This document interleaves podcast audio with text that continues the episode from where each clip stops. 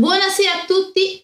Archeologia di genere. Genere, ovviamente parliamo di un'archeologia che è di origine tutto sommato recente rispetto alle classiche, l'egittologia, eh, anche la stessa etruscologia. L'archeologia di genere è una branca dell'archeologia che appunto si incentra sulla figura della donna e dato che ho citato l'etruscologia, parliamo appunto della femminilità e della figura della donna in ambito etrusco, perché eh, tecnicamente c'è lo stereotipo eh, dovuto anche ai classici mh, mm, greci e latini, in cui appunto la figura della donna è una figura licenziosa, eh, una figura eh, soprattutto etrusca e licenziosa, e una che si ubriaca. E la vedremo insieme, ho delle citazioni eh, stasera che vi leggerò e ehm, vorrei far vedere come in effetti questo modo di vedere greco e romano fosse un, una visione non solo distorta, ma una visione che purtroppo avevano anche per le spartane. Sappiamo tutti che eh, le spartane erano tra greche le donne più libere perché eh, erano emancipate a tutti gli effetti rispetto uh, alla loro controparte maschile, non erano sottomesse al, all'uomo che fosse il marito, il padre e avevano uh, tutto sommato possibilità come per esempio fare sport, praticare sport, uscire di casa. Se vi ricordate uh, le donne greche avevano i loro ginecei, cioè degli ambienti domestici di casa dove loro stavano praticamente in eterno, non uscivano se non accompagnate eh, da una figura maschile e eh, soltanto probabilmente per alcune festività, quindi erano per lo più chiuse in casa, mentre appunto eh, non avevano diritto di voto, erano quasi alla stregua degli schiavi, se mi permettete, ovviamente questa è un'esagerazione da parte mia.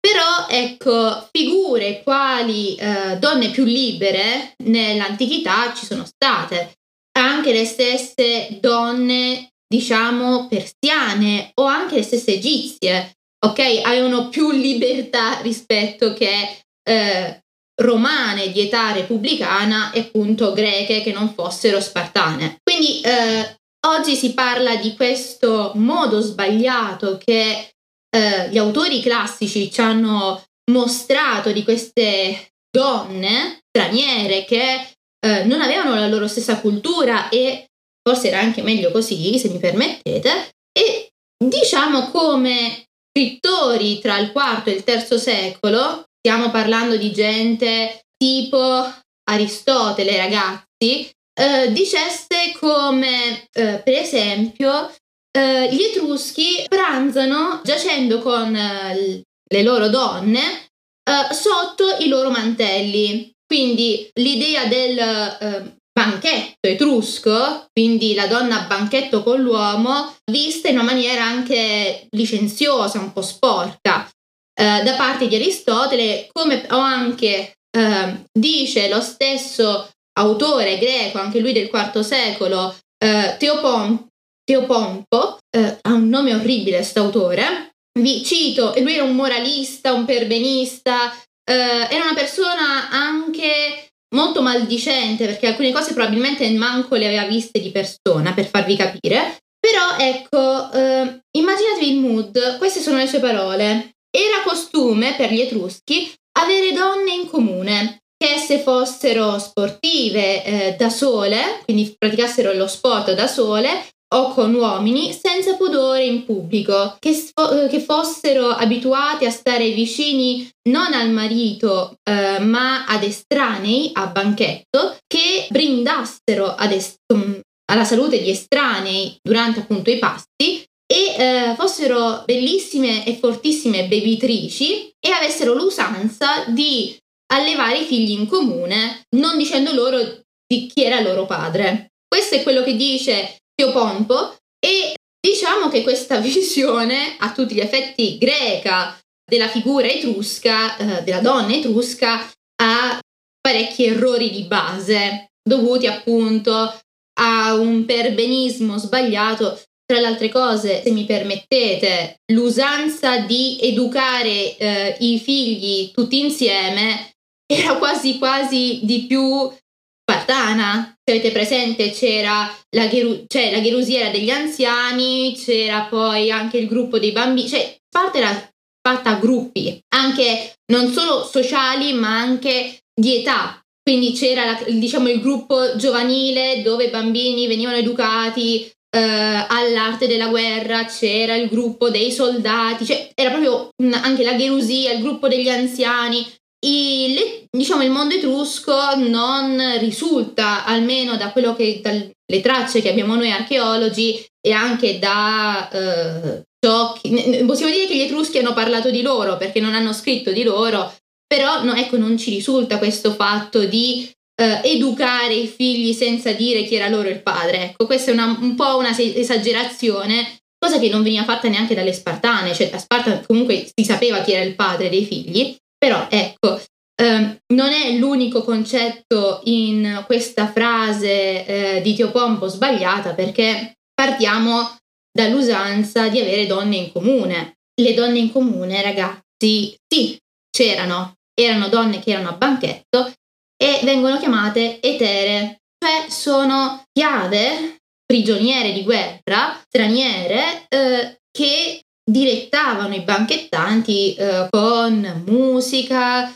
con attività extracurriculari, diremmo noi, durante appunto i banchetti. Ci sono scene in cui appunto banchetti etruschi tendono a sfaciolare un pochino, ma la donna etrusca, sinceramente parlando, aveva un forte senso di legame familiare e eh, gli etruschi in generale avevano un forte senso di legame familiare eh, e non, non, avevano la tendenza a condividersi e condividere eh, i loro mariti, ecco, in giro. Non, non funzionava probabilmente così. Però giustamente um, moralista, perbenista, il nostro Teopompo doveva dare delle accuse in giro. E questo, queste mie affermazioni, tra le altre cose, si confermano per quanto riguarda l'essere comunque legati in ambito familiare per esempio dal sarcofago degli sposi dove vediamo marito e moglie che sono abbracciati sul triclinio, sul lettino per banchettare, non so se tu Gaetano hai presente, comunque ci sono queste figure sdraiate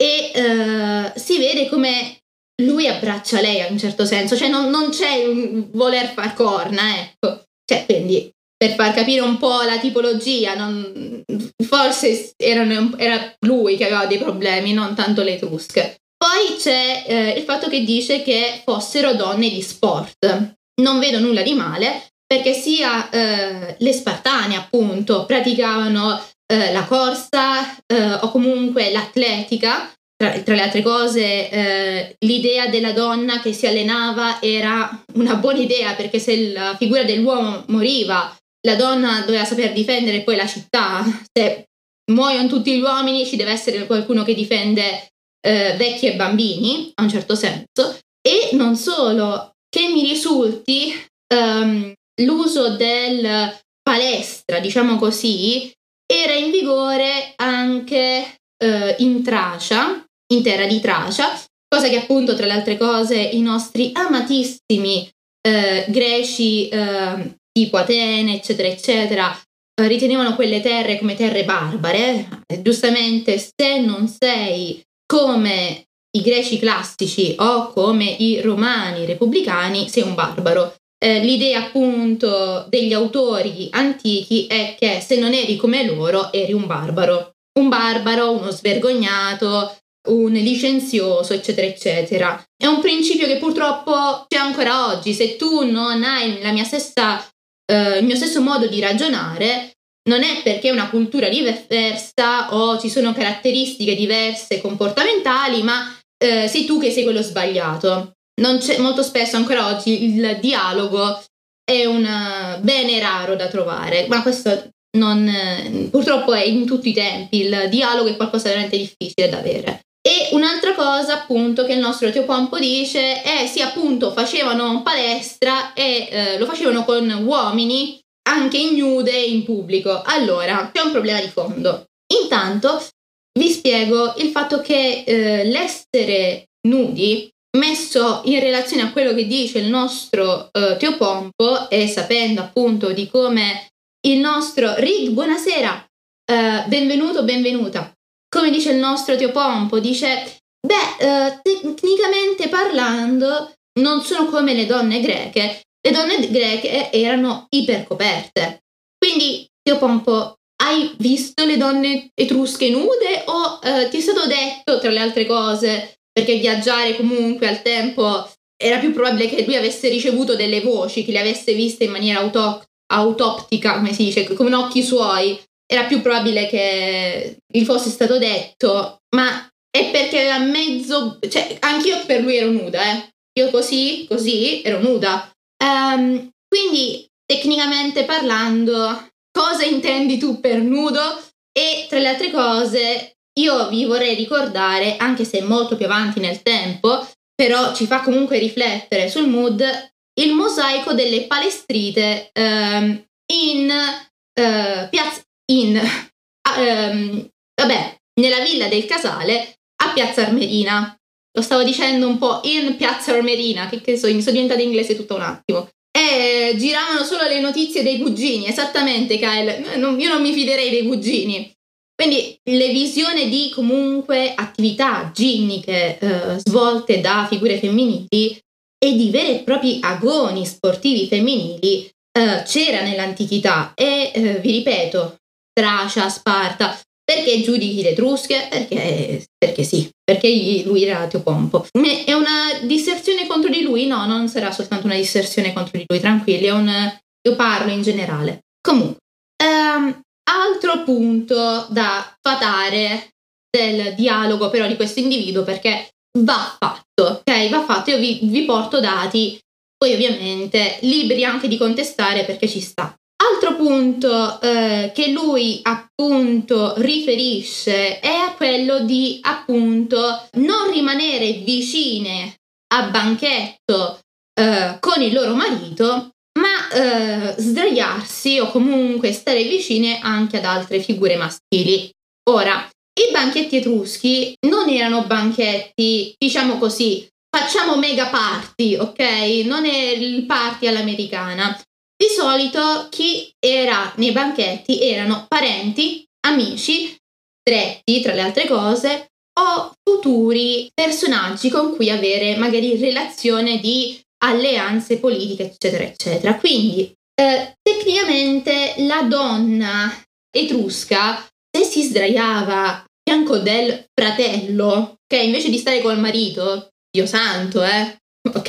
Non è, non è che si era sdraiata con il primo che capitava, anche perché dovete sapere, e questo è un modus di ragionare eh, della scuola eh, di pensiero di Bologna che eh, appunto anche i banchetti fossero a scopi rituali. Quindi il banchetto si faceva per onorare magari parenti eh, in comune o eh, magari per qualche festività del signore della, della casa e quindi comunque c'era un, un, rapporto stretto tra i banchettanti, non, non, era veramente il primo che capitava. Dio santo, io non mi farei problema a... Cioè, ragazzi, immaginatevi voi a casa vostra sul divano con a fianco il vostro migliore amico e a fianco vostra sorella, fratello, eccetera, eccetera. Cioè, tra amici non, non c'è nessun problema. Cose che invece, ripeto, i greci avevano proprio un'area separata per le donne e loro dovevano stare soltanto in quell'area della casa. Cioè, erano loro i malati in realtà, non tanto gli etruschi, eh. Cioè, Dici che Dio santo, sono segregate in casa, chiamate i carabinieri, cioè non stavano bene. E lo stesso anche i romani, eh. Perché io dico i greci, perché c'ero appunto Cotteopompo, ma anche i romani, Catone il censore, tra le altre cose. Criticano anche appunto Catone il censore e i romani usano il termine, un termine molto brutto uh, per definire le tusche, le definiscono lupe. Per chi dice, vabbè, l'animale che c'è di male, no, c'è il fatto che il termine lupo, in un certo qual modo, si rifaceva alla figura della prostituta. La lupa era la prostituta. Eh, I lupercali, infatti, erano i bordelli e anche di bassa lega, tra le altre cose. Quindi, però, cioè, le donne etrusche erano lupe, però durante la vita di Catone il censore a un certo punto siamo ovviamente in età repubblicana, succede lo sciopero delle donne, delle matrone romane perché gli girano la scatola e che comunque le colleghe etrusche erano tranquille, potevano uscire, andare a trovare le amiche, eh, pigliarsi un caffè al bar, ok, non c'era il caffè, però capitemi che intendo, e, e loro dovevano stare chiuse in casa a badare ai figli e basta. Cioè, non stavano lì a, ad annoiarsi. Cioè, non potevi manco far cose con gli schiavi che se ti beccava tuo marito ti faceva, ti ammazzava. Cioè, per dire, lasciato, lasciale andare. Cioè, ci fu un, una, proprio una disserzione di Catone su queste figure di, di matrone romane che si erano ribellate. Consiglio, per chi è curioso, consiglio di leggere, di vedere un po' questa storia perché fa anche abbastanza ridere. Cioè, stava rischiando il linciaggio Catone il censore in quel periodo. Ha rischiato veramente, la moglie lo stava sbattendo fuori di casa. Però vabbè. Quindi, ultime cose, erano bevitrici e stavano a banchetto. Sì, perché c'è differenza tra il banchetto etrusco, che è appunto un rituale della famiglia nobile, ricca, dell'elite, e che comprende quindi tutta la famiglia, e il simposio greco. Il simposio greco era eh, la cricca degli amici del marito che si riuniva la sera invece di vedere la partita, permettetemi ovviamente questi parallelismi un po' brutti, invece di prendersi o di giocare a poker, la sera stavano lì e parlavano di politica mentre si ubriacavano, poi c'erano perché anche loro avevano le etere, tra le altre cose, anche i greci avevano le etere e anche i romani, però eh, sono due tipologie differenti, c'è il banchetto etrusco in Toscana, in tu- neanche in Toscana, in Etruria, diciamo le cose come stanno, e poi c'era il simposio in Grecia e Magno Grecia, ok? Quindi per dire cos'altro manca, non lo so, vabbè, il fatto dei figli eh, in comune ve l'ho già detto, non c'entra nulla, e, ehm, e brindare a chi si vuole, perché scusa, sei a una festa, ok? Ovviamente voi mi direte sì, ma erano tempi differenti, tu ora ce lo stai mettendo in visione moderna però è per farvi capire che le donne etrusche erano emancipate. Quindi tecnicamente sì, dici la visione greca non è la visione etrusca, tu non puoi dare occhi, lo so ragazzi, però vi sto facendo capire in realtà come in realtà spartane, etrusche e non solo, in realtà ve l'ho già detto, anche egizie e persiane erano molto più libere rispetto al mondo classico che però è sempre visto come il migliore. Quindi io sto facendo un ribaltamento e un è una parodia anche per questo. Quindi stavo dicendo, eh, il brindare a chi si vuole. Ma perché scusa, tu hai un banchetto rituale con la tua famiglia, magari con amici intimi, e tu brindi alla vita. Ovviamente, magari i tuoi amici hanno detto uh, lunga vita a tuo marito, per esempio, tu brindi loro. È normale, perché la donna non può bere e non può brindare in maniera tale anche da creare appunto legami di alleanza. Veramente la figura della donna etrusca, ragazzi, è la figura che fa da ponte tantissimo per quanto riguarda il creare alleanze politiche, commerciali, eh, familiari in una maniera assurda, vedremo. Quindi c'erano tutti questi, questi dettagli che giustamente gli autori antichi, sia greci che appunto Catonel Censore, quindi romani, avevano e vedevano in maniera per loro ovviamente corretta, per noi dopo anni in maniera magari sbagliata, ma tra magari altri cent'anni non sarà più così e avranno di nuovo ragione loro. Non si sa, però il concetto rimane uguale. La donna etrusca, che comunque il nostro amico Teopompo eh, ci espone, è una donna molto, molto all'avanguardia, molto libera da ogni sorta di catene e di sottomissioni, è una donna che è ovviamente una donna d'elite, ok? Perché giustamente il nostro Teopompo dice stanno sempre a banchetto, eh, c'è un problema, o comunque si curano molto la loro bellezza e fanno attività fisica. Teopompo c'è un problema. Tu eh, stai calcolando le donne soltanto principesche, quindi stiamo parlando dell'elite, ma non è che tutte le Etrusche avevano tempo per poter eh, dedicare, non lo so, ore e ore a preparare banchetti. Cioè, um, voi sapete meglio di me che c'è tutta una parte di cultura che eh, è non la cultura d'elite etrusca che a noi ci è sconosciuta. tutte le classi subalterne, la servitù, gli schiavi, gli stranieri, sono molto molto diciamo più in ombra rispetto alle figure di spicco che qua e là spuntano nel, nella storia etrusca. Quindi c'è anche questo problema di fondo che non viene calcolato e che in realtà persiste.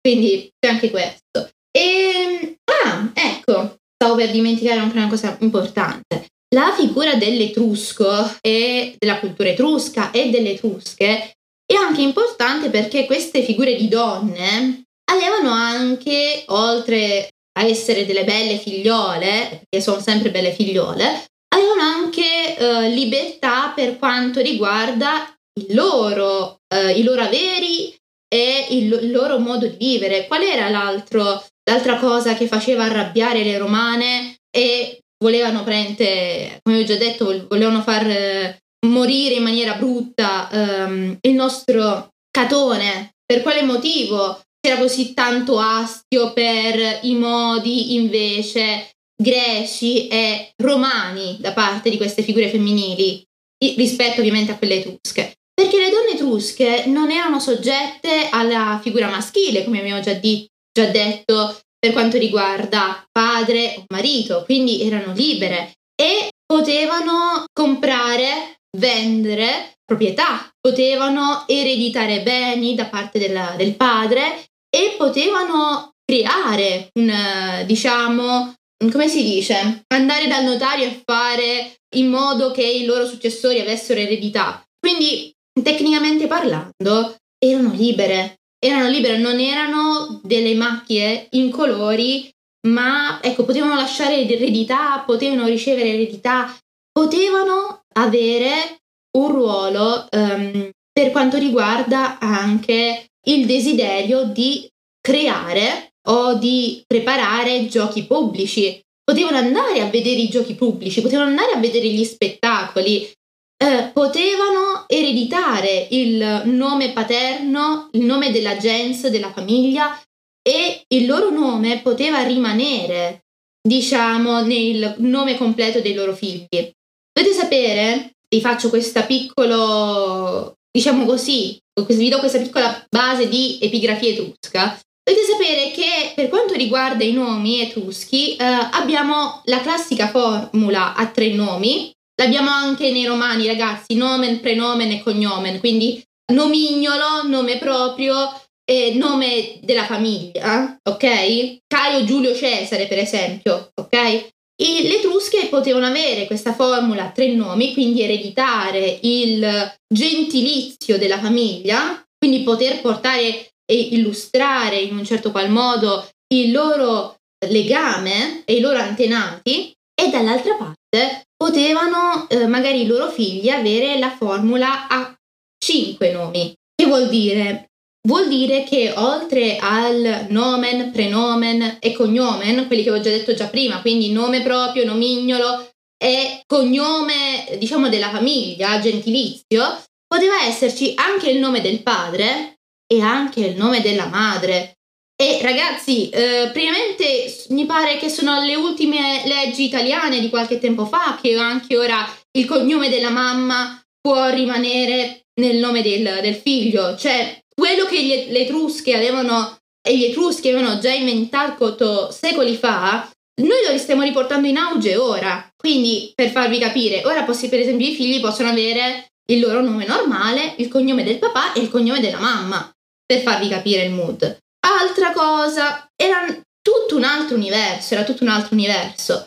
E altra cosa, ehm, l'idea del, delle figure di queste donne, perché ci sono rimasti nomi famosi di queste regine, principesse, di questi personaggi importanti, perché le Etrusche avevano anche, e veramente avevano anche ruoli politici, ragazzi. Vi faccio un esempio c'è la figura di Tanaquilla.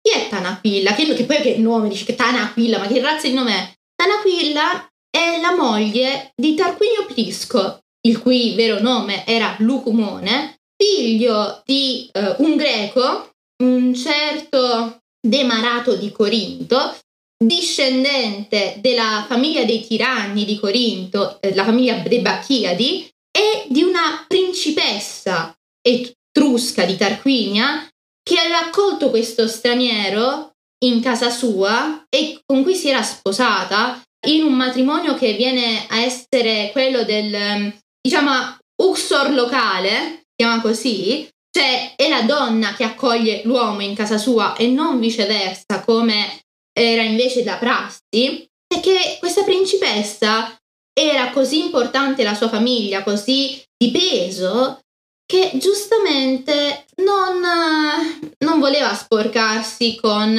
gli autoctoci, eh, gli, auto, gli autoctoni, scusate ragazzi, non so parlare, um, non voleva sposarsi con gli autoctoni e lo straniero era uh, lui a essere soggetto eventualmente uh, essere accolto in casa sua, la sua famiglia rimaneva pulita, intoccata, anzi, era, era come se la famiglia gli stesse facendo un favore. E Immaginatevi quindi un po' questo mood e non è l'unico caso, anche nella tomba uh, eh, 80, mi pare 89 di Lippi Ver- nel Verrucchio, a Verrucchio, vediamo una cosa del genere, c'è una uh, principessa etrusca che sposa uno straniero in difficoltà e lo fa diventare suo sposo in maniera tale da non doversi allontanare dalla sua famiglia perché di solito il matrimonio comportava che la principessa si doveva spostare per lunghe distanze e allontanarsi da tutti i suoi cari e non doveva quindi spostarsi, la sua famiglia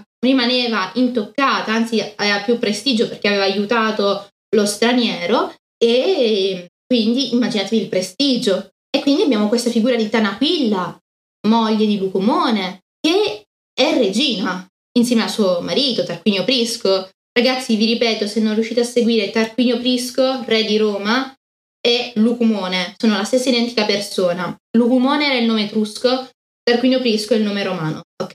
E ovviamente se il marito è re, la moglie è regina. E immaginatevi l'idea appunto di questa regina che era anche leggente tra le altre cose, quindi un personaggio di un certo peso che ha dato spicco a Roma. E così anche un'altra figura femminile di spicco, anzi altre due figure femminili di spicco sono Tullia maggiore e Tullia minore. E voi mi direte chi sono queste due? Queste due sono le due figlie di un certo Tarquinio il Superbo e sono uh, le due figlie che uh, in un certo qual modo faranno davvero tanto casino, scusate il termine poco aulico, per quanto appunto riguarda la situazione con Servio Tullio e eh, Tarquinio il Superbo, saranno figure che daranno problemi. E altre figure di un certo peso eh, sono, e queste però vi leggo i loro nomi perché per me sono difficili da ricordare, uh, U- Ugulania e Ugulanilla, ecco, Ur- no, Urgulania e Urgulanilla. Ecco, scusate, devo leggerlo perché non, i loro nomi mi venivano un po' difficili da dire che non me li ricordavo e comunque sono difficili. Chi sono queste due ragazze? Queste due ragazze sono due, eh, intanto sono nonna e nipote e eh, sono due etrusche alla corte di Augusto perché erano, mi prende uh, Urgulania era la migliore amica di una certa, non so se avete presente, Livia, moglie di Augusto. Erano tazze e cucchiaio o come si dice, su culo e camicia, ok? Erano veramente amiche e si aiutavano a vicenda. E si vede come questo aiuto tra eh, famiglia Giulio Claudia e la famiglia di queste due etrusche comporti che un certo futuro imperatore Claudio prenderà, sarà eh, sotto questa famiglia che gli farà da tutoraggio, gli mostrerà l'Etruria, gli spiegherà un po' i pasti dell'Etruria, eccetera, eccetera, e lo farà appassionare dell'Etruria. Tant'è vero che sappiamo tutti che l'imperatore Claudio scriverà e enuncerà tranquillamente un suo trattato che è appunto Tirrenica. Quindi Tirrenica è Etruria, per farci capire, e il, mm, Tirreni erano gli Etruschi, il popolo che stava sul Tirreno. È un mood per farvi capire che è un popolo, quello etrusco, che e soprattutto le figure femminili etrusche non vanno in un certo qual modo disprezzate assolutamente, sono, sono tagliate, sono ragazze che se ne sanno giocare. E um, cos'altro possiamo dire? Uh, vi ho già detto un po' il mood della serata, eh, ho spiegato un po' di come queste figure sono di spicco, però qualcuno di voi mi potrebbe fare questa domanda. Sì, ma queste qua in casa, ma a questo punto erano sempre buttate fuori, che cosa facevano in casa? Beh, in, realtà ragazzi voi dovete immaginarvi così le Etrusche, sono un po' come i nostri genitori o come noi, non so se siete eh, fidanzati, sposati, non lo so, però il concetto è immaginatelo in questa maniera. Se il marito, diciamo il nobile etrusco, si dilettava a controllare e a essere in un certo qual modo fautore di guerre e di coltivazione dei campi, dei possedimenti che avevano fuori dalla casa, la eh, donna etrusca doveva badare al patrimonio familiare interno, quindi casa, eh, case di vacanze, diciamo così, se c'erano, case di vacanze slash ville, ragazzi, palazzi, murlo, vi faccio capire, servi, schiavi, c'è differenza tra servi e schiavi nel mondo etrusco perché i servi erano in un certo qual modo stipendiati, gli schiavi ed erano autoctoni, gli schiavi invece erano carne da macello straniera, i figli dovevano ovviamente fare un lavoro che dovete sapere ragazzi classica cosa della nobildonna in antico, che fosse greca, latina, etrusca,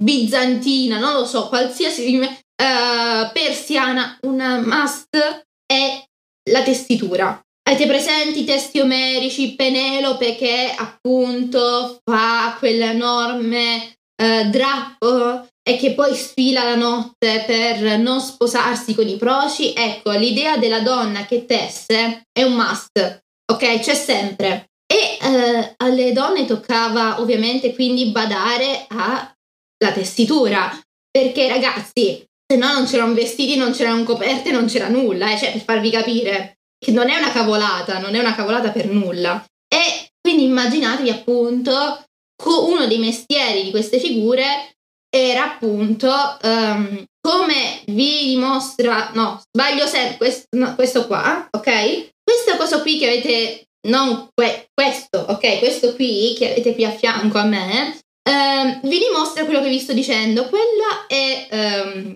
quel gingillo, eh, professoressa, guardami, no, vabbè, scusate.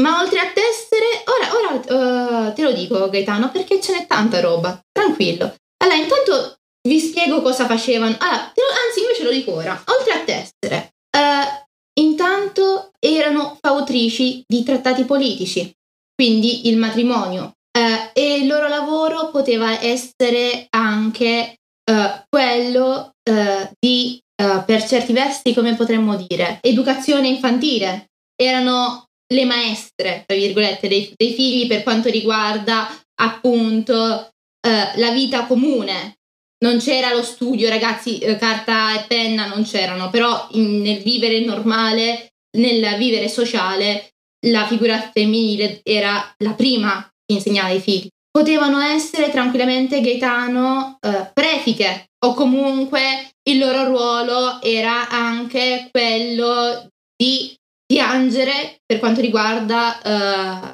i funerali e potevano esserci sia figure femminili etrusche in ambito di solito servile o schiavile, ma anche la stessa famiglia che piangevano durante i funerali di parenti, però c'erano anche le prefiche che piangevano pagate, per capire. C'era eh, lo scopo di figliare. Gaetano senza le, le donne eh, non si figliava, cioè eh, no, Gaetano tu mi dirai, beh, sono tutte cose abbastanza normali, prevedibili, sì, ma anche al tempo non è che l'uomo facesse guerra e campagna, ok? Cioè, è politica, ma in realtà per quanto riguarda le Etrusche di cui stiamo parlando stasera, i loro mariti erano già gente, cioè erano principi, erano re, erano comunque già in, non, non, è che c'era la scalata, la politica, non c'era il corsus honorum romano, erano principi, figli di principi, discendenti di principi avevano conquistato quel terreno e quel terreno era loro. Quindi è così. No, ma comunque hai fatto un'ottima uh, domanda. Oltre a tessere, ci sta, ci sta come domanda. Beh, comunque, stavo dicendo, mh, mm, tes- per quanto riguarda la tessitura, questo è un tintinnabulo, ragazzi, è, come potete vedere, un oggetto uh, a forma, è un oggetto intanto um, di status, di, diciamo simbolico, di potere. Ecco, per quanto riguarda sempre le Etrusche, noi vedremo il loro abbigliamento sia in vita che in morte era sinonimo di status e di potere familiare, quindi magari il marito era più sobrio, ma le donne etrusche erano ricoperte d'oro, Gaetano, cioè letteralmente. Quindi, eh, soprattutto delle, le, nei casi di sepoltura, fidati, c'è una tomba che letteralmente l'inumata, la, la donna sepolta, era coperta d'oro. Ne parleremo. Comunque, Tintinnabulo, uh, ve lo faccio, ve lo ingrandisco un attimo perché voglio, se in qualche modo riesco, non so se fa. Ok.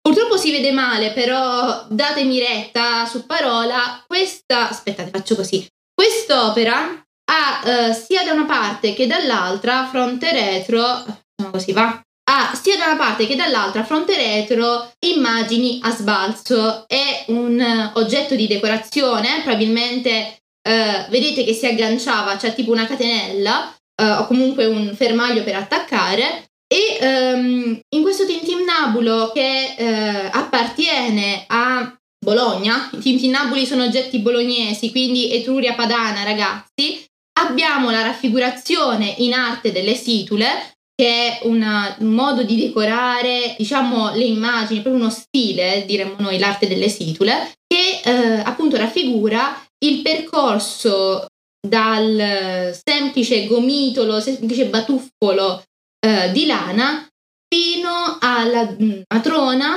in telaio che appunto intreccia i fili colorati e già districati. Ovviamente vi dico, sono eh, in totale quattro scene perché siamo su registri. Abbiamo una nella parte più bassa, eh, in questo lato, poi l'altro purtroppo non ce l'ho.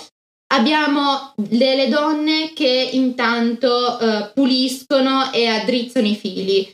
La, quella sopra inizia a, a tirare, a comunque fare il filo. Dall'altra parte abbiamo uh, gente comunque che il filo lo rende ancora più sottile, poi c'è la matrona che eh, non, io faccio così, non so, non so, come funziona il telaio, però immaginatevi, prende il filo, lo intreccia, eccetera, eccetera. Uh, vorrei imparare l'arte del telaio, eh, questa sarebbe un'ottima cosa di archeologia sperimentale. Scusate l'intermezzo, però non sarebbe una cosa mal- malvagia. Detto ciò, um, questa, questo tintinnabulo è appunto un reperto che risale alla tomba degli ori siamo nella necropoli bolognese dell'arsenale militare ed è, se non sbaglio, la tomba 5.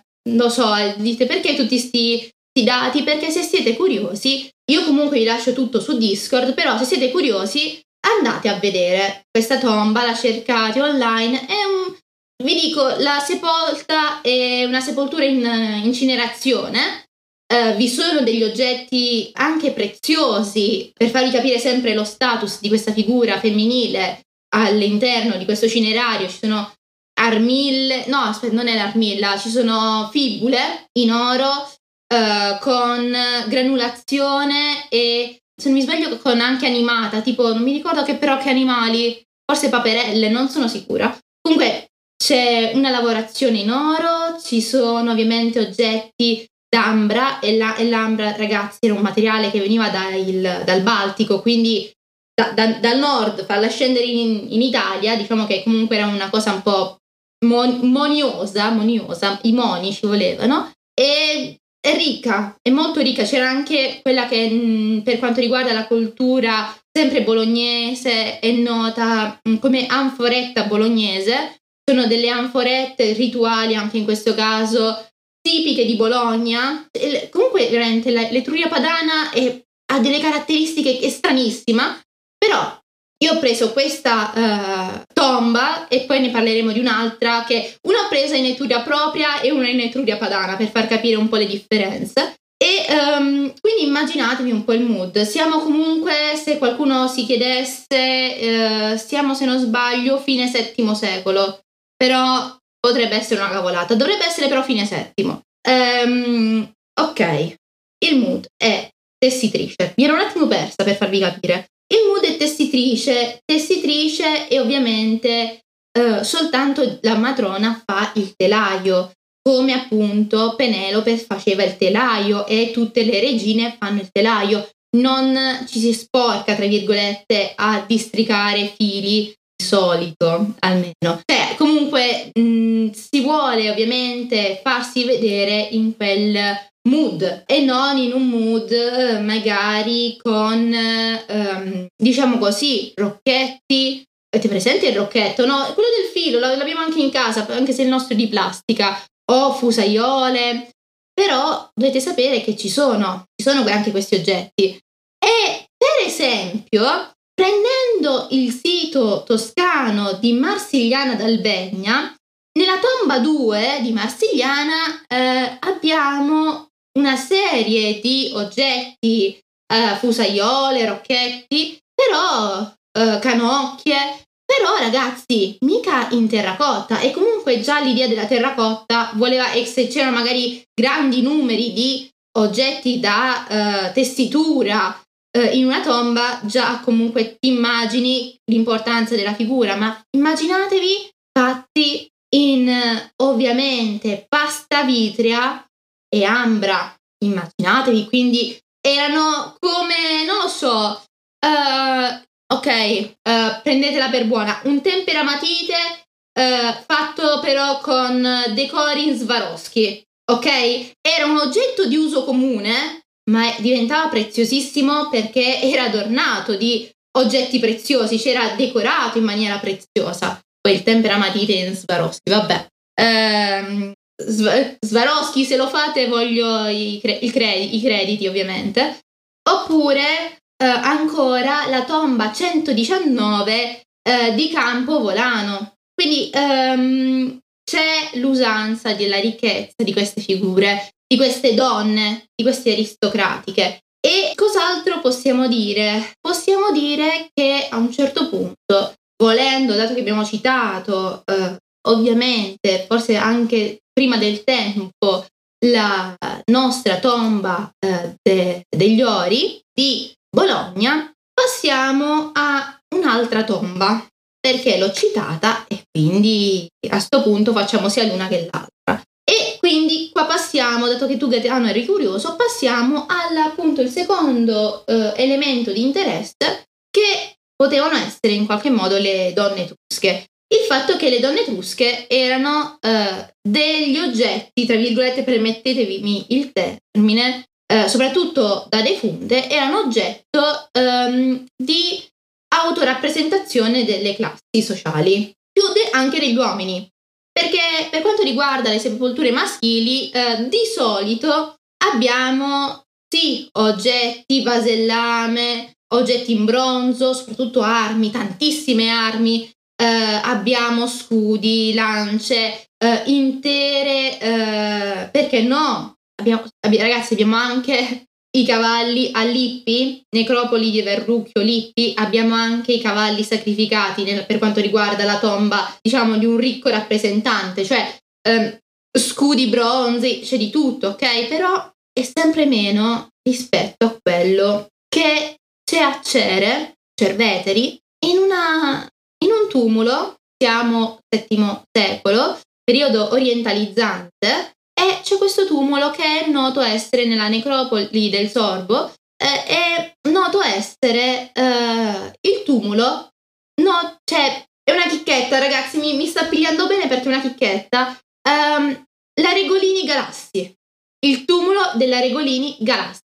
Cos'è? Allora, vabbè, un tumulo, eh, una collinetta, dentro c'è una tomba, bella, ok? Molto bella, molto simpatica. Che c'è in sta tomba? C'è uh, una principessa inumata, c'è uh, un lungo, ma prima ancora della principessa c'è un lungo uh, dromos, una lunga discesa rettilinea, stretta, ragazzi, non si può, mu- non ci si può muovere. E immaginatevi questa cosa. vasellame bronzio, vasellame d'argento, oggetti d'oro, due, forse, forse possiamo dire tranquillamente anche tre carri. Uh, abbiamo, um, ne abbiamo parlato um, tranquillamente, abbiamo bacini, abbiamo crateri, abbiamo, abbiamo di tutto. Ragazzi, io eh, vi eh, metterò, se riesco, ma veramente cercatelo anche voi stessi, il tesoro della Regolini Galassi musei, ai Musei Vaticani. Ragazzi, c'è l'ira di Dio, c'è l'ira di Dio. Quella tomba è piena di oggetti preziosi, che ovviamente ora sono ai Musei Vaticani. E vicino alla defunta, letteralmente, perché immaginate che c'è questo dromos, questa discesa, eh, con tutta sta roba sparsa in giro, c'è anche una, in una nicchietta un, um, una, un cinerario di un giovane uomo, infatti la gente è confusa, non capisce se uh, tutti gli oggetti che sono lì sono oggetti della principessa, della ragazza inumata o sono anche oggetti del ragazzo cremato, no? però probabilmente poteva, secondo me, ci può essere anche una relazione magari madre-figlio, eh, perché l'idea che appunto questo ragazzo cremato sia inserito in questo ambiente così, secondo me, minimo minimo legame di parentela c'è sicuro. Però ecco, per quanto riguarda eh, invece proprio la stanza dove c'è la defunta, ecco, Immaginatevi questo, una stanzetta in cui c'è questo corpo eh, sdraiato su un eh, letto di ciottoli eh, e eh, sul petto ha una cosa gigantesca, è un pettorale d'oro eh, che gli copre, eh, potremmo dire tranquillamente, avete presente tipo dove c'è il, il diaframma, no il diaframma, um, vicino alla pancia, ok? Dove c'è lo stomaco, ok? Il copre fino allo stomaco, ok? E tutto in oro sbalzato con ovviamente decori a registri di eh, animali, eh, diciamo così, teoria di animali a stile orientalizzante, quindi tutte bestie, leoni, grifoni, sfingi, tigri, tutte queste tutte roba do, dell'Oriente, per immaginarvi. Abbiamo una gigantesca, ma veramente una patacca, ok? Um, fibbia, fi- non so se è una fibbia o una fibula, ma è una cosa enorme, che a me... Allora, voi immaginatevi una tarantola, ok? Lo so, e dici, ma che cazzo... Immagina una tarantola golia, ok? Una, una bestia così. Ecco, così più o meno è la dimensione di quel gioiello Um, sì, io vi, quando la vedrete, comunque perché io ve l'ho detto, ve lo metto su Discord, le immagini, vi farà l'idea secondo me di, di un ragno gigante per uh, questo decoro. E um, appunto questa mega cosa fibula enorme da parata ovviamente eh, con decoro a filigrana, a pulviscolo, a um, eh, granulazione, ci sono anche delle piccole proprio piccole, piccole, carinissime paperelle, quindi anche pla- il decoro anche plastico, quelle paperelle in oro attaccate a questo, questa bestia sulla spalla, cioè ha questo coso qua, una cosa qui enorme, ha una collana che è forse la cosa più piccolina che ha Uh, in, so, ovviamente stu- queste cose che vi sto raccontando sono tutte d'oro. Uh, ha anche una collana uh, in vabbè, normale, ok? collana d'oro e con pendenti Uh, sempre d'oro a forma di fiore, di loto per capirci, sono tipo piccoli loti uh, che tendono verso il basso, Sono carini, è carinina quella collana, uh, è la cosa più fina e poi per chiudere diciamo in bellezza ha dei bracciali a fascia che mh, mm, mettete tranquillamente, ok, sono così più o meno, ovviamente sempre d'oro sempre a sbalzo con decorazione anche qui particolarissima, pulviscolo, filigrana, con la raffigurazione, tra le altre cose, della dea Ator. E voi chi è? Mi direte chi è Ator? Ator è la dea egizia della prosperità, della fecondità, ma anche, per questo dico, legame con, non lo so, io sono ovviamente i viaggi che mi faccio io, non Pangani non c'entra nulla,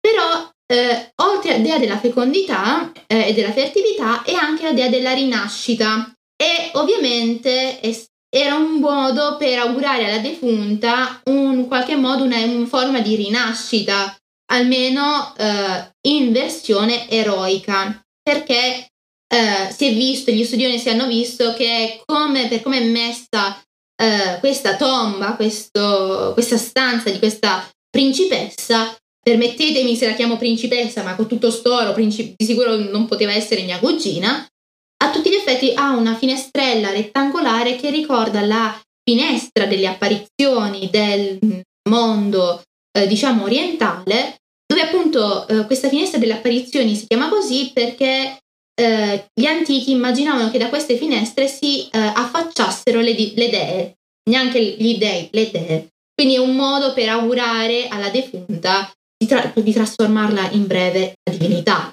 E vorrei ben vedere con tutto quello che gli hanno fatto, cioè manco, manco il Papa fra un po'. Quindi solo, solo di questo, per, per farvi capire, capisci Gaetano, dici cosa serve la donna funerale fai vedere a tutta la popolazione, eh, la famiglia fa perché comunque questi defunti venivano portati al luogo di sepoltura su un carro e la popolazione guardava e vedeva questa principessa piena d'oro, facevi capire che la famiglia era ricca.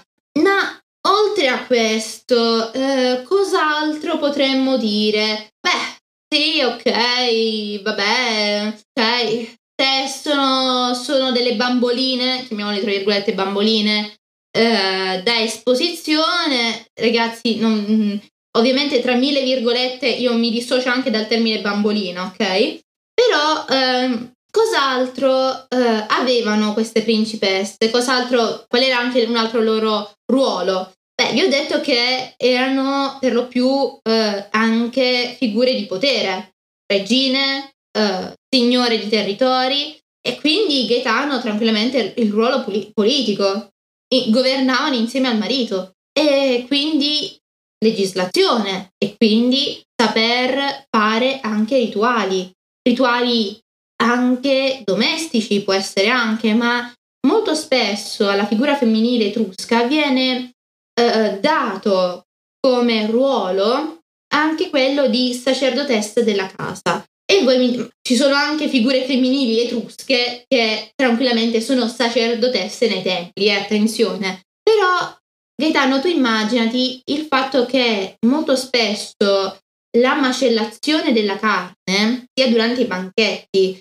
che eh, magari durante i rituali, magari ecco il, la figura maschile eh, sgozzava, ok, scusate il termine brutto, eh, l'animale, ma la macellazione, il resto, veniva fatto dalle donne e molto spesso si vede anche come in tombe etrusche vi sia la presenza di cortelli, pugnali, proprio per appunto macellare, cucinare questo cibo che magari veniva poi offerto alla divinità o lo stesso durante i banchetti, perché ripeto, i banchetti non erano come il vedersi la partita con la birra che era il simposio con gli amici. Il banchetto era una cosa politica ma anche religiosa. Si univa la famiglia per festeggiare l'antenato comune. Quindi magari c'era il sacrificio agli antenati. Eh, ricordatevi ragazzi Murlo, vi, vi ricordate Murlo che aveva le statue degli antenati con quei cappelli che sembravano dei messicani, eh, lo so, io dovrei farle più spesso le cose perché sennò ci si dimentica. Però ecco, se non vi ricordate, andatevi a rivedere quella live su YouTube perché ci sono veramente degli, dei, tranquillamente degli allacci. C'è la figura del matrimonio, ecco, anche il matrimonio. Il matrimonio che si vede uh, sulle lastre appunto di Murlo, in cui uh, la donna e lo sposo e la sposa sono su un caleste, il, cal- il carro, la figura del carro eh, e anche la figura della signora che eh, se vi ricordate c'era una doppia interpretazione a Murlo perché c'era o un concilio di dei, c'era diciamo Tinia, Uni, eccetera, eccetera, c'erano delle serie di lastre, se ricordate sono uh, quattro serie di lastre che si ripetono come decorazioni sulle pareti eh, del cortile interno, seconda fase di costruzione della, della villa di Murlo. Ecco, anche lì c'è la figura della donna seduta in trono. Il, in trono non ci sedeva se non è importante. In trono eh, non stavi. E ricordiamo, parlando di troni, quella tomba che vi ho detto del Verrucchio di Lippi, appunto 89, ha tomba femminile ha un trono in legno in cui sono raffigurate scene di dura. Cioè è tutto collegato, la figura femminile è una, veramente si potrebbe parlare per ore perché uh, è tanta roba. In realtà con tutte le figure femminili uh, di tutto il, il mondo um, antico, eh, si può fare un sabba soltanto sulle figure femminili romane, greche, eccetera, eccetera. Ma il matrimonio, è, cioè, ma il matrimonio era di solito combinato, eh, allora, non in tutti i casi, Gaetano, la donna poteva scegliere il marito, eh, però eh, appunto per quanto riguarda il caso della principessa, della madre di Lucumone, Tarquinio Prisco, era stata lei a scegliersi il marito perché tutti gli altri gli facevano schifo, eh, erano troppo bassi per lei. La donna poteva scegliersi l'uomo, ma tecnicamente la donna era anche elemento in alcuni casi se ovviamente voleva, se gli andava bene, cioè era, la famiglia ti consiglia questo, ok?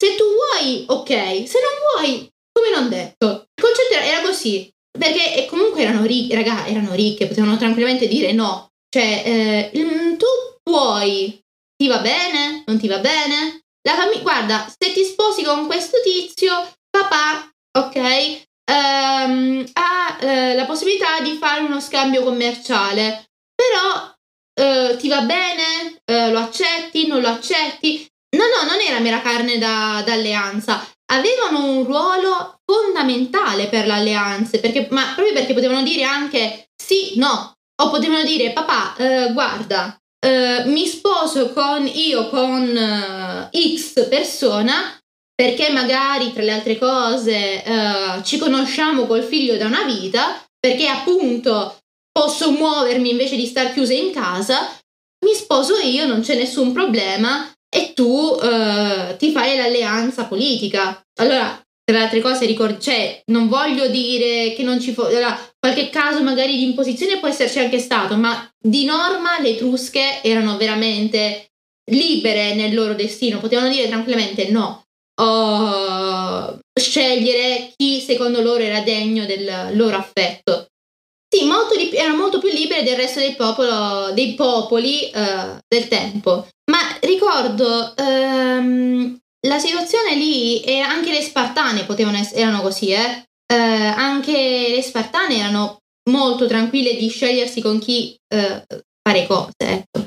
E immaginatevi anche quindi l'importanza sempre del lavoro femminile per quanto riguarda eh, appunto il compianto funebre. Perché mi direte voi che c'entra? Era anche questo un lavoro femminile? Sì, ne abbiamo parlato. C'erano le prefiche eh, nel mondo greco, ma anche nel mondo latino, ma anche nel mondo etrusco, che piangevano a pagamento.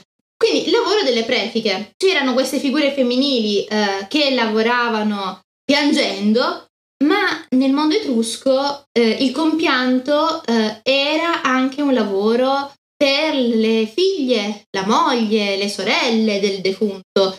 Erano una cosa che andava fatto perché eh, il compianto funebre veniva visto anche come eh, un modo eh, per unirsi eh, al dolore familiare, ma anche per far capire il proprio dispiacere al defu- all'anima, tra virgolette. E eh, immaginatevi anche quindi durante, era una, era una, parte stessa del rito, faceva parte del rito funebre, come magari, magari, magari uh, fare una cerimonia tipo un banchetto funebre, fare dei giochi funebri, uh, seppellire in una certa maniera il defunto. Anche il compianto faceva parte, se non c'era erano guai. Quindi altro mestiere, tra virgolette. E appunto qui avete a fianco a me il cinerario Paolozzi, un, un cinerario chiusino. Purtroppo mm, non si vede tanto bene, vabbè, vedete questa mega figura femminile, per, fidatevi, è una donna, eh, al centro, che ha tra le altre cose, non si vede dietro, ma ha una trecciolina, come la sottoscritta, eh, ha questo vestito eh, funebre, eh, ha questo gesto, di solito i gesti funebri sono o eh, un mettersi le mani al petto in qualche modo, o tenere le braccia conserte, o avere le braccia alzate. E ehm, in piccolo, se vedete, c'è una piccola eh, statuina ai piedi della defunta e ce n'è anche un'altra sotto. Ci sono appunto eh, le compiangenti, ci sono le figure che piangono la morte della, della stessa signora. Um, questo è un cinerario, il cinerario Palozzi, molto importante per Chiusi. Consiglio, se passate di lì, di passare per il museo di Chiusi perché non è che ci lavora mia zia, no, vabbè, non c'entra nulla, scusate, sto giocando.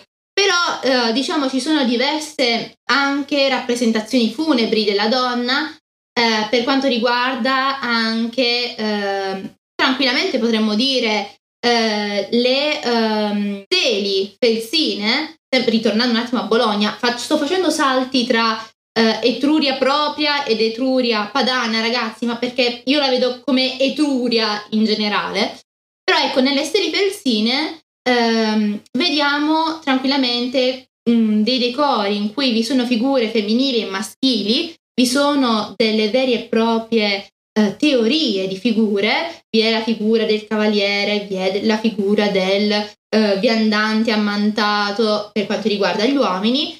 E lo stesso vi sono figure di eh, donne col bastone, eh, donne con eh, fiori o eh, in mano, gra- oppure melograni in mano, ricordiamo il melograno simbolo di Persefone, o magari l'idea della vite, quindi una visione dionisiaca della morte. E hanno come cornice una cornice magari appunto sempre dionisiaca di edera, di grappoli d'uva, vi è la figura del demone psicopompo che le porta, demone psicopompo, il demone che porta l'anima dal regno dei vivi al regno dei morti, da 3000 anni a questa parte. No, vabbè, scusate, sto giocando.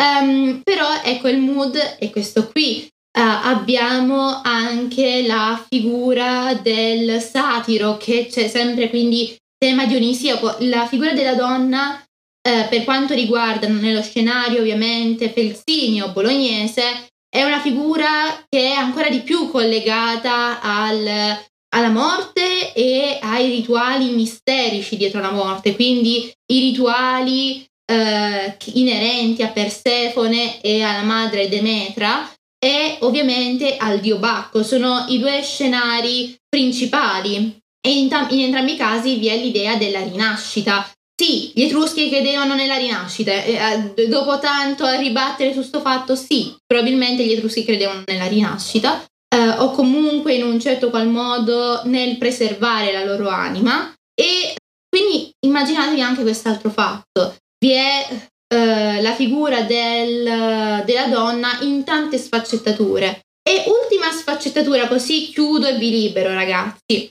la situazione, la sfaccettatura dei santuari, perché anche eh, le donne andavano ai santuari, potevano andare ai santuari, potevano tranquillamente essere sacerdotesse e eh, essere oranti, potevano eh, tranquillamente fare ex voto come vediamo per quanto riguarda Pirgi, eh, in cui abbiamo un giacimento. Pirgi, ragazzi, eh, immaginatela, no, vi ricordate le lamelle, eh, le lamette di... Ehm, ah, ora faccio, sto andando a fare un, un pasticcio se vi parlarvi di Pirgi ora apre un mondo.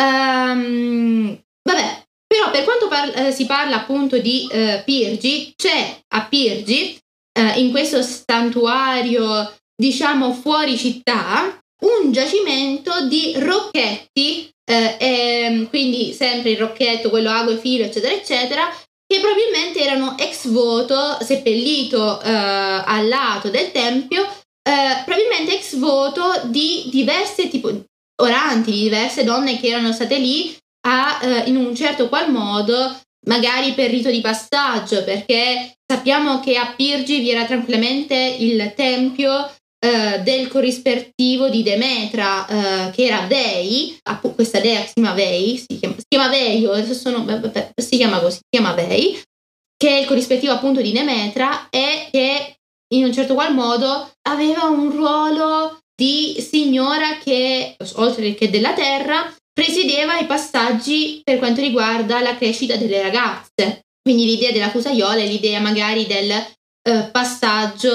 da bambina eh, o comunque adolescente ad adulta. No, non, io ovviamente questa è una mia supposizione, però potrebbe essere. Come potrebbe essere, vi sono statuette eh, di ex voto anche femminili di proprio figure femminili che pregano eh, con braccia alzate per quanto riguarda eh, il santuario di Monte Acuto Ragazza o eh, perché no eh, anche a Marzabotto quindi Kainua, l'antica Kainua. O eh, sappiamo che vi sono dei cippi eh, rimanenti o comunque delle basi rimanenti Alfanum voltum, voltumnus, Alfanum voltumnu, vabbè, a Orvieto ragazzi, a Campo della Fiera, eh, un mega santuario mm, in cui vi sono comunque tracce, iscrizioni, epigrafi non solo di individui maschili che hanno lasciato ex voto, ma anche di individui femminili, quindi anche donne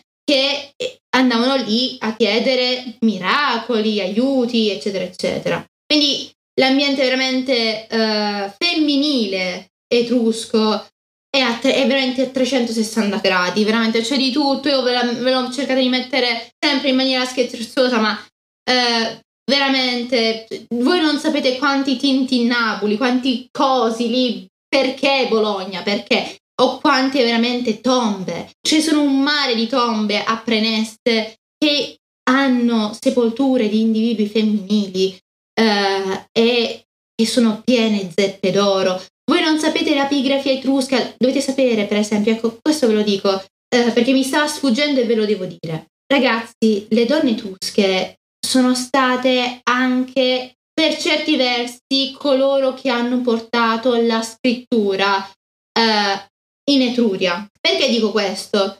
Perché ci sono quelli che sono i doni al, alla sposa o eh, doni, eh, di solito eh, c'è proprio un rituale che è il rito del dono eh, in cui appunto venivano fatti ehm, a tutti gli effetti doni alla figura femminile, ma anche in realtà maschile, però per esempio vi sono doni di matrimonio, come c'è eh, nel caso della Regolini Galassi, vi sono eh, oggetti, un intero set da banchetto in argento placcato d'oro, in cui il marito eh, o comunque il fidanzato prima della morte della, della giovane, non sappiamo se era giovane o vecchia, non ho capito se era giovane o vecchia, però eh, sicuramente vecchia vecchia non era, però c'era, c'è veramente il, um, colui che fa il dono, eh, che è appunto questa figura maschile della, della